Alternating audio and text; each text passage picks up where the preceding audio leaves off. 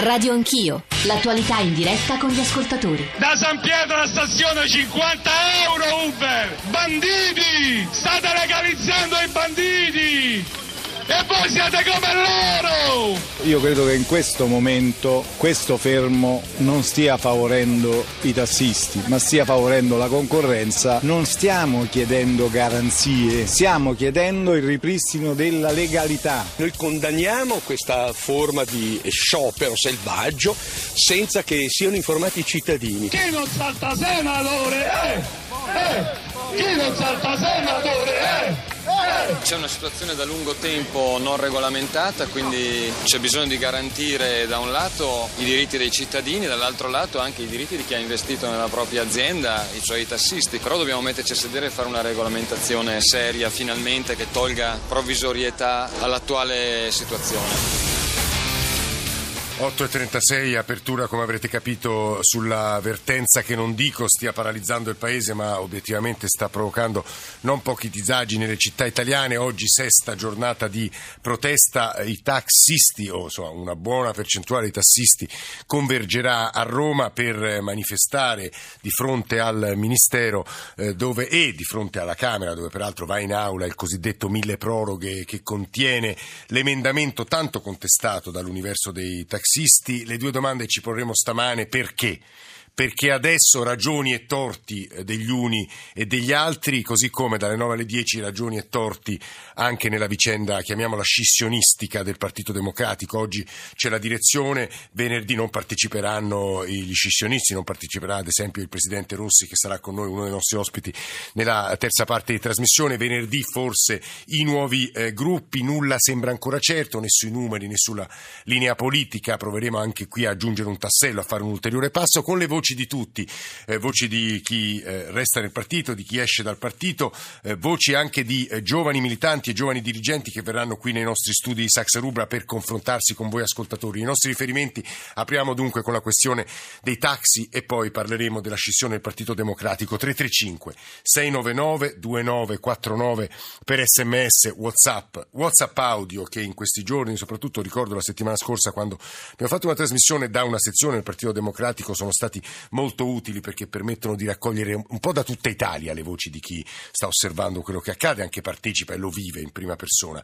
Radio Anch'io, chiocciolarai.it per i messaggi post elettronica, l'account su Twitter, i social network, in particolare Facebook. Ho citato il controverso emendamento, Linda Lanzilotta più volte ha detto guardate che non è un emendamento mio, è stato sottoscritto e condiviso da moltissimi altri eh, deputati e senatori, quindi cerchiamo di fare anzitutto chiarezza su quello che sta accadendo. Io ho provato a dire perché la protesta, perché adesso adesso. Senatrice Lanzilotta, buongiorno e benvenuta.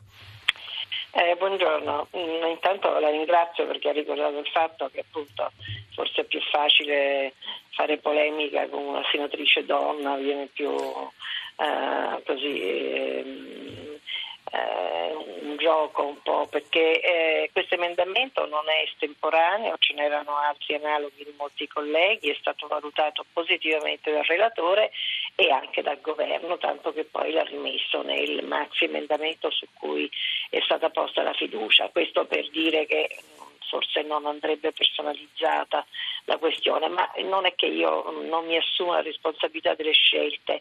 Questa è una vicenda in cui c'è sicuramente un gravissimo ritardo nella definizione di un piano del trasporto pubblico eh, locale con conducente, determinato credo anche dalla resistenza a qualsiasi soluzione, perché per esempio si dice giustamente o almeno in parte giustamente che i tassisti hanno speso molto per la licenza e che quindi devono ammortizzare questo investimento ed essere indennizzati, ma in realtà i tassisti quando nel te- corso del tempo gli è stata proposta qualche forma di indennizzo, per esempio una seconda licenza, per esempio un riconoscimento della parte dell'investimento, hanno, hanno sempre detto no.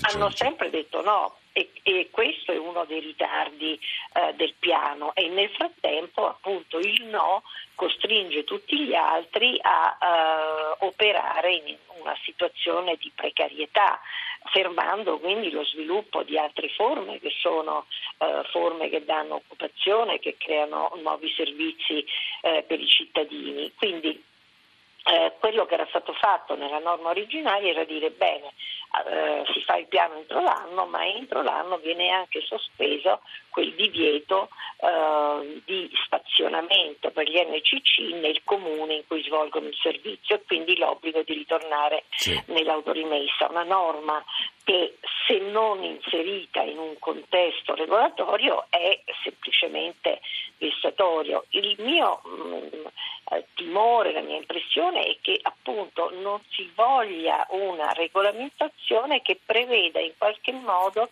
l'inserimento di altri operatori. Cioè, a suo avviso cioè, i taxisti, i tassisti hanno come unico obiettivo quello di lasciare le cose come anzi no, di modificare e quindi imporre agli NCC di rientrare in rimessa ogni volta che hanno finito una corsa. Cosa lei dice irrazionale? Io lo ricavo eh. diciamo, dai comportamenti non di oggi ma di tutti questi anni. Eh, l'idea che il eh, trasporto con conducente sia una quantità come dire, limitata e che quindi solo coloro che sono titolari di licenze che poi diciamo, oh, ne è stato fatto un commercio perché è una quantità chiusa, per cui il titolare che una volta nel passato ha ottenuto questa licenza dal comune la rivende a un privato, ma in realtà è in teoria un bene pubblico che dovrebbe essere restituito all'amministrazione che la dovrebbe rimettere al bando. Quindi io non dico che sia illegale, ma certo è fuori dalla logica della licenza pubblica.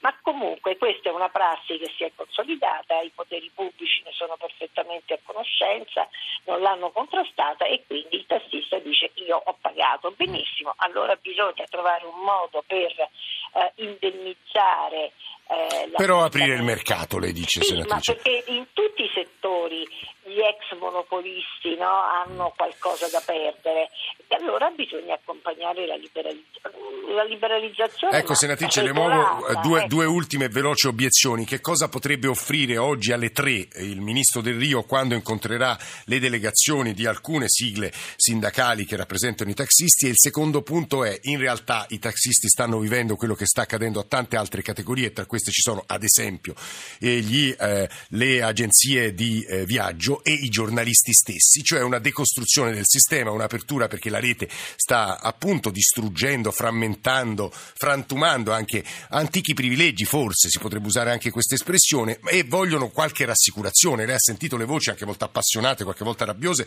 talvolta violente, diciamolo perché oggi si teme anche questo, alcuni giornali ita- italiani, eh, in particolare romani, eh, come il Messaggero, dicono la protesta si fa violenza, oggi attendiamoci uova, proteste, qualche volta botte. Linda Lanzillotta. Diciamo sono forme inaccettabili. Guardi, io eh, non so cosa fa il ministro Del Rio, io penso che bisogna eh, fare un piano in cui ci sia da una parte delle forme di riconoscimento ai tassisti del, dei loro diritti, ma in cambio bisogna che i tassisti riconoscano la possibilità di aprire. Dopodiché lei ha ragione, nel senso che noi siamo in una fase in cui la tecnologia in questo caso eh, non la globalizzazione, perché questo è un terreno molto ancorato al territorio e molto fisico, però la tecnologia cambia profondamente il modo di lavorare, il modo di organizzazione dell'impresa e allora bisogna accompagnare questo cambiamento, eh. ma non resistervi anche perché noi siamo un paese turistico, l'idea che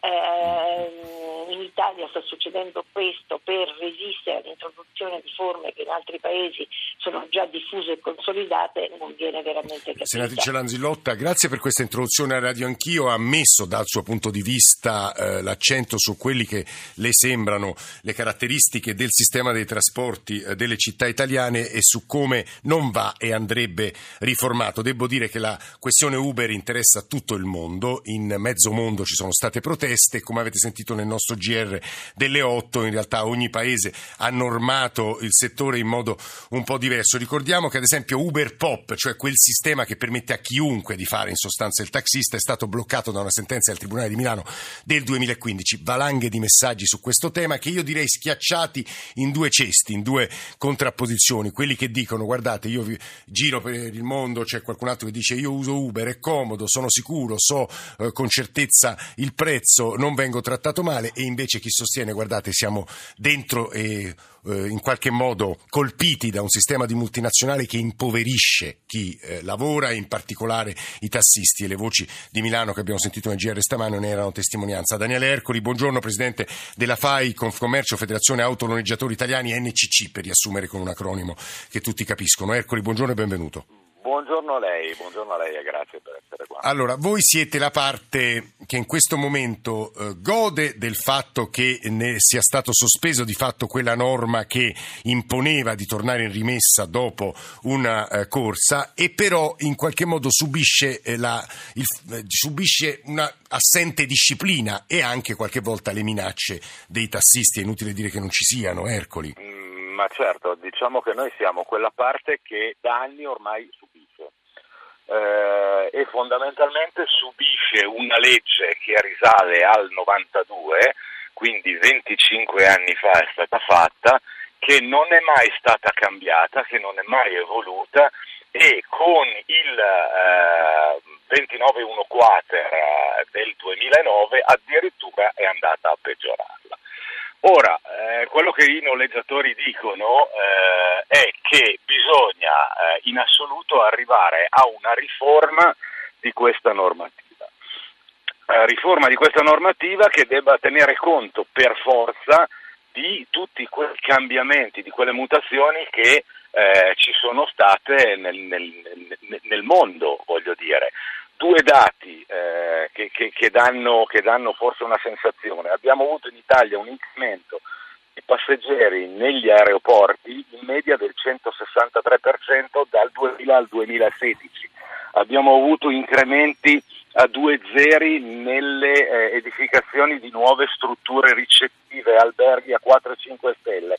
Tutto questo eh, chiaramente eh, significa una eh, richiesta di mobilità maggiore, superiore e differente. Eh, siamo, eh, le, le, faccio, le, le, do altri due numeri, eh, a Milano abbiamo circa 6.000 licenze taxi e 250 li- autorizzazioni noleggio con eh. conducente. L'ultimo bando nel 1970 a Roma 7.000 eh, licenze taxi e un migliaio di autorizzazioni NCC, l'ultimo bando 93.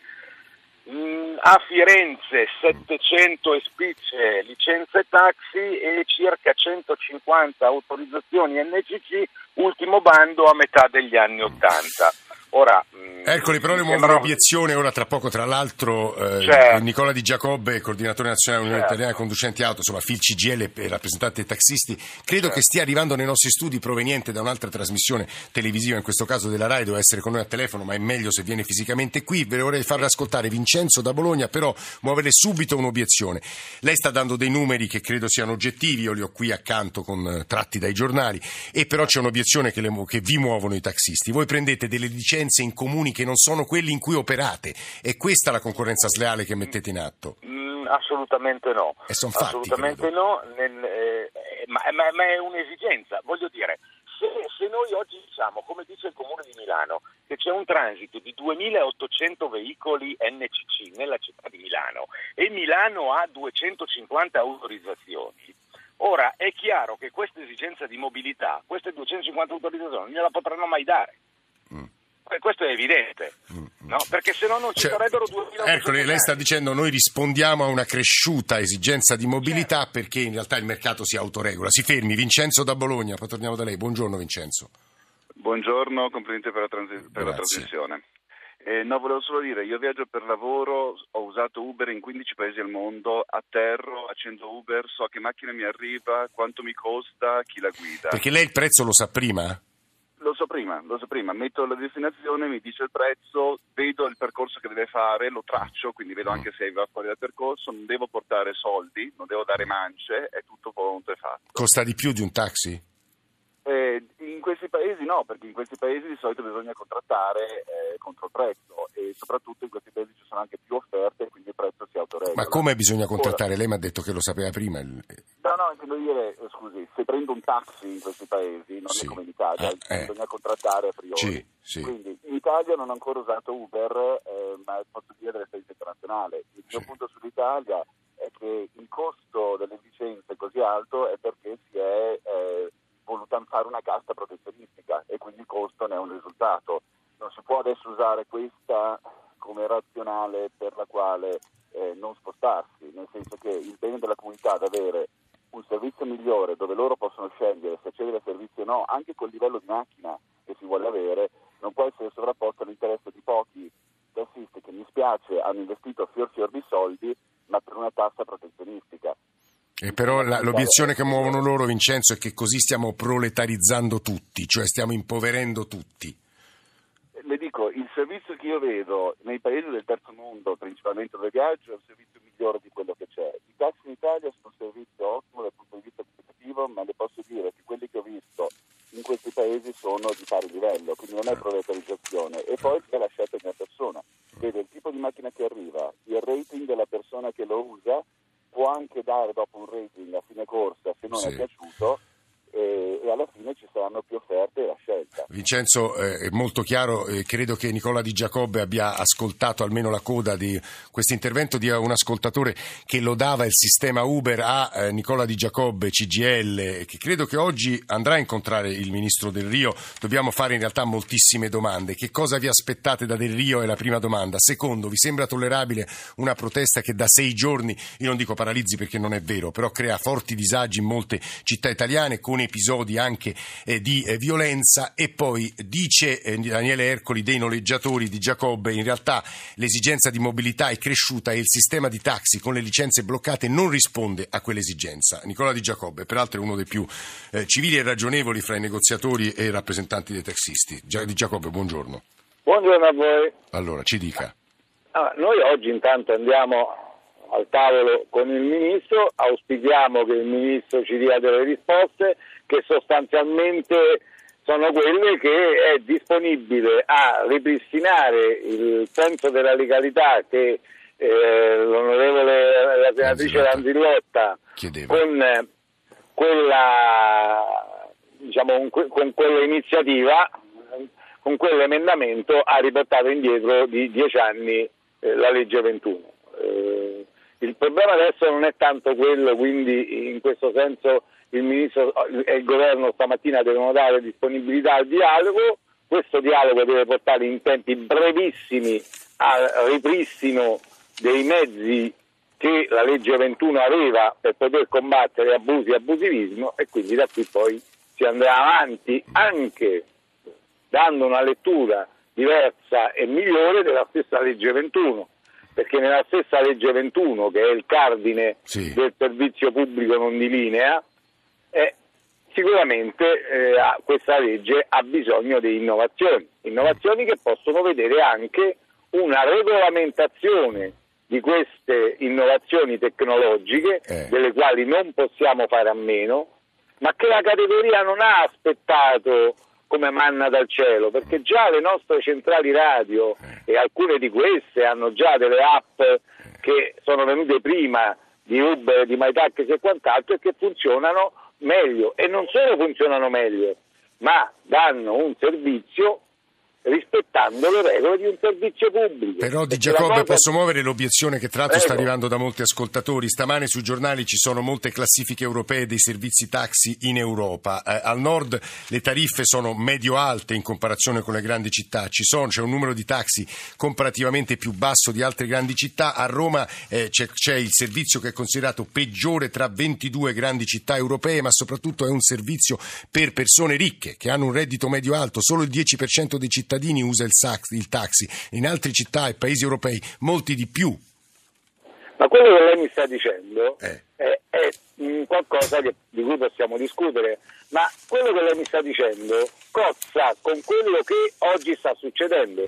Ieri il nuovo che avanza, Uber e le Sì. nuove app, facevano costare le corse 10 volte di più di quanto costavano normalmente. Vabbè, ieri Questo perché mercato sfruttavano la situazione, eh, no, esatto. attenzione, attenzione, ieri perché no? Perché se a decidere il costo della corsa non è il servizio pubblico, non è il comune, non è chi governa il trasporto pubblico locale, ma è il mercato, il mercato le regole se le fa da sé In un mercato come quello del trasporto pubblico le regole non le possono fare i mercanti. Allora, se la tariffa a Roma o la tariffa a Milano o a Bari o a Trapani Eh. è alta o bassa, lasciamolo discutere ai utenti di Bari o a utenti Eh, di Di Giacobbe, ai- al comune. le ridò subito la parola. Vorrei che ascoltasse assieme a noi un WhatsApp audio che tocca proprio questo tema. Eccolo. Io ritengo che il mondo va avanti, la tecnologia si sviluppa, si sviluppano nuovi servizi che si adeguano anche alle disponibilità economiche della gente. Nessuno, per quanto abbia protestato, ha potuto impedire che l'elettricità sostituisse chi accendeva un tempo uno ad uno i lampioni per le strade, i lampioncini a gas. Eh, nessuno ha potuto impedire che le mail sostituissero il traffico di lettere eh, per oltre l'80% come succede oggi, ma questo non significa che il postino rimarrà per sempre, potrebbe anche essere un domani sostituito. Purtroppo il mondo si evolve, il mondo cambia e alcuni mestieri cominciano a diventare non più necessari. Daniele Ercoli, NCC, 40 secondi così facciamo chiudere Di Giacobbe, eh, rappresentante CGL di Taxi. Ercoli. Do- dovremmo, dovremmo scrivere un trattato su, su queste cose. Eh, la, la sostanza è che eh, noi, eh, Di Giacobbe dice eh, che, che siamo tornati indietro di, di- di dieci anni eh, rispetto alla legge 21. Io dico che la legge 21 va messa nel rottamatoio, va creata una normativa nuova che permetta alle imprese NCC di fare impresa, cosa che oggi non è permessa, che dia lo spazio giusto eh, nei suoi limiti ai taxi per quello che è il servizio, che è un servizio comunale, e che contempli e vada a normare, perché questo è l'errore madornale, di dire no all'innovazione, perché è più facile dire no all'innovazione che mettersi d'impegno e cercare di normare. Ercoli, mi permetta di lasciare un minuto a Di Giacobbe. Un ascoltatore scrive: La concorrenza abbassa i prezzi, i taxisti si rassegnino all'idea di non poter essere più una corporazione monopolistica. Di Giacobbe. Due cose. Uno, l'ultimo dei miei nemici è un noleggiatore che fa il trasporto pubblico e che rispetta la territorialità e le regole del gioco. Con loro si- possiamo trovare tutta la sintesi e l'accordo per creare le condizioni che il trasporto pubblico diventi sempre di più un elemento, diciamo così, al passo coi tempi. Altro aspetto è quello del- di dire eh, bisogna che vi rassegnate alla modernità. Attenzione, dico, questo è un servizio pubblico, è un servizio pubblico alle sue regole, i suoi doveri i suoi. Quello che sta succedendo con le nuove tecnologie è che quando un cittadino chiama, mentre prima aveva la certezza che arrivava una macchina con un autista certificato, adesso le nuove tecnologie non fanno rispondere a una macchina, a un tassametro, a una licenza, fanno rispondere Questo a un tema, questo è un tema enorme, Nicola Di Giacobbe, e, e che tornerà nel corso della giornata e purtroppo lo fermiamo qui. Ora, eh, tra poco apriremo un altro tema altrettanto importante, però accompagnerà le trasmissioni e gli approfondimenti di Radio 1, lo dico per chi ci sta ascoltando. Il GR adesso e torniamo assieme subito dopo.